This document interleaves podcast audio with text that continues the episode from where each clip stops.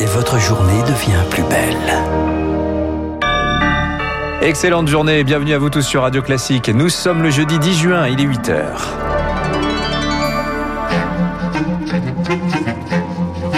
6h30, 9h, la matinale de Radio Classique avec Dimitri Pavlenko. Et la soirée pour certains s'est étirée jusqu'à 23h hier soir. Reprise du service en salle réussie dans les restaurants.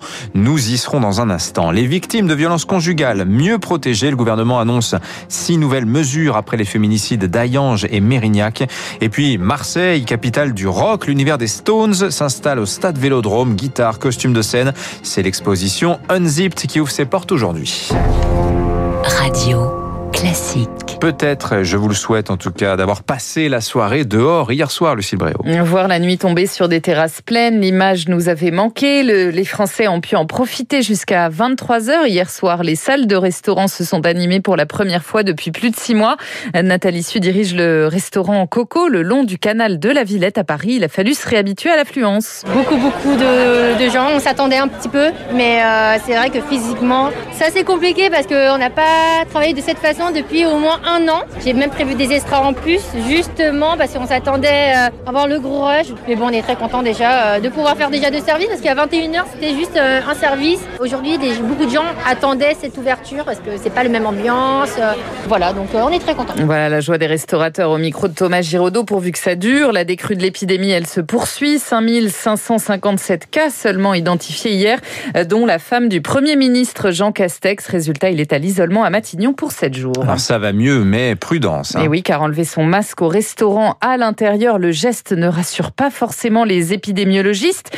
C'est le cas de Dominique Costagliola de l'INSERM. Vous pouvez parfaitement être contaminé par quelqu'un qui n'est pas dans votre proximité immédiate. Et si vous ne contrôlez pas le niveau de CO2 qui vous permettrait d'avoir une idée de est-ce que ça fait longtemps que ça s'accumule, il y a un souci. Il faudrait que ça soit associé de mesures qui soient autres comme l'extraction d'air. Et c'est des filtres qui permettent de pas recirculer de l'air avec du virus. Parce que si vous faites de l'extraction d'air mais que vous réenvoyez de l'air qui a du virus dedans, c'est pas non plus une bonne idée. Des propos recueillis par Rémi Pfister. AXA veut enterrer la hache de guerre avec les restaurateurs. L'assureur va débloquer 300 millions d'euros pour indemniser 15 000 d'entre eux contraints de fermer pendant les confinements.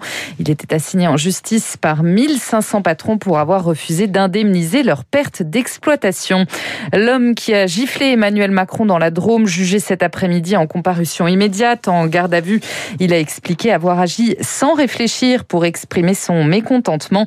Il risque 3 ans de prison et 45 000 euros d'amende. 8h03, de nouvelles mesures pour lutter contre les féminicides. Le fruit de 2 millions d'inspections commandées après ceux de Mérignac et d'Ayange, Matignon a retenu 6 nouvelles mesures.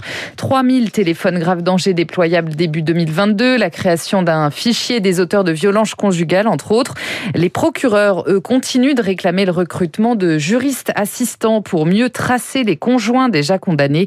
C'est déjà le cas à Rennes, une vraie avancée pour le procureur Philippe Astruc. Quand quelqu'un est placé en garde à vue sur les violences conjugales, cette personne va regarder quels sont les antécédents de la personne et est-ce que cette situation est connue vis-à-vis du mis en cause, vis-à-vis de la victime et vis-à-vis des enfants, pour partager les informations et avoir une vision plus globale des choses. Ce qu'il ne faut pas, c'est avoir l'illusion que un seul dispositif va régler le problème.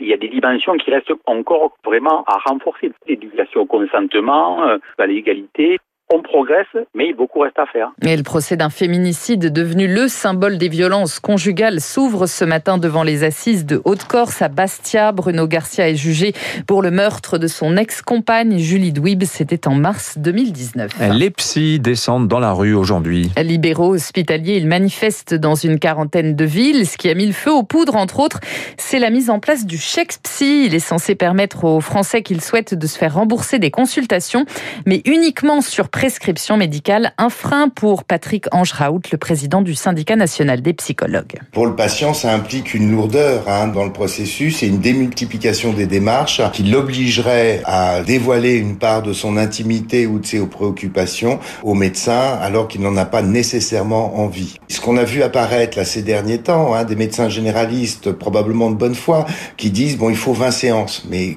voilà, enfin je veux dire c'est pas leur champ de compétences, hein, enfin ils en ont beaucoup, mais euh, pour évaluer la situation clinique d'une personne, ben c'est le psychologue clinicien qui est en mesure de le faire. Il y a même des études qui avaient montré que le retard de prise en charge psychologique pouvait être de plusieurs années quand il y avait une obligation médicale. Des propos recueillis par Rémi Vallès. Plus de deux salariés sur dix estiment avoir subi des discriminations à l'embauche. C'est le résultat du sondage d'un sondage IFOP pour le site Météo Job publié ce matin. Les femmes et les moins de 30 ans se disent davantage touchées.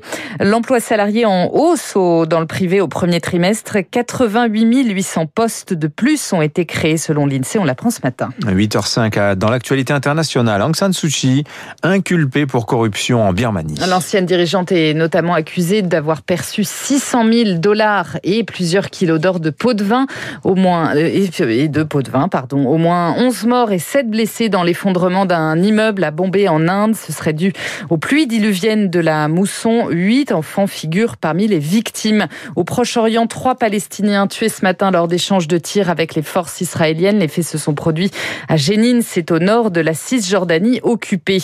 Joe Biden lui a atterri au Royaume-Uni. Il entame une tournée européenne de huit jours. Première étape, le G7 demain en Cornouailles. Il doit annoncer que les États-Unis vont fournir au monde un demi-milliard de doses de vaccins anti-Covid. Enfin, la légende des Rolling Stones s'expose ces jours-ci à Marseille. Guitare emblématique, costume de scène, l'exposition The Rolling Stone Unzipped s'ouvre aujourd'hui au stade Vélodrome. On pénètre aussi dans le premier appartement du groupe dans le quartier de Chelsea à Londres. Allez, on plonge dans le mythe avec Stéphane Burgat. Bienvenue dans l'endroit où tout a commencé, un appartement londonien crasseux où les musiciens vont décortiquer les disques de bluesmen comme Muddy Waters ou Howlin' Wolf et créer leur propre son, selon Philippe Manœuvre, le parrain de cette exposition. Brian Jones, Keith Richards, ils vont se mettre à écouter un disque à 16 tours et soudain vous entendiez au ralenti, vous pouvez ah il met les doigts là, regarde. Ce que Keith Richards va appeler, ils font de la broderie sonique. C'est un travail à deux pour retrouver le l'âme d'une musique qui est déjà vieille. Et ben c'est une folie d'adolescent qui va prendre Également reconstituer l'autre maison des Stones, les studios mythiques d'Atlantic à New York, où Godard viendra les filmer.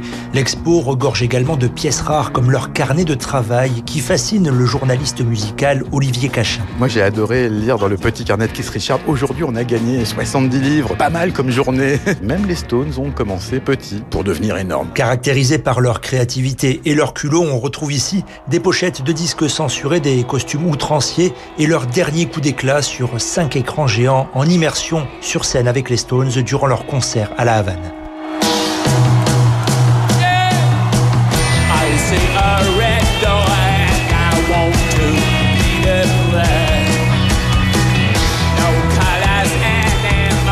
Voilà les Stones qui s'exposent donc au stade Vélodrome à Marseille. On aura reconnu Painted Black Dimitri, ce titre mythique de 1966. Ah oui, c'est pas mon préféré, mais c'est quand même très très bon. Merci en tout cas Lucille Bréau. 8h08, dans un instant, l'édito politique de Guillaume Tabar. On va parler euh, du choix cornélien pour LR d'un candidat à la présidentielle.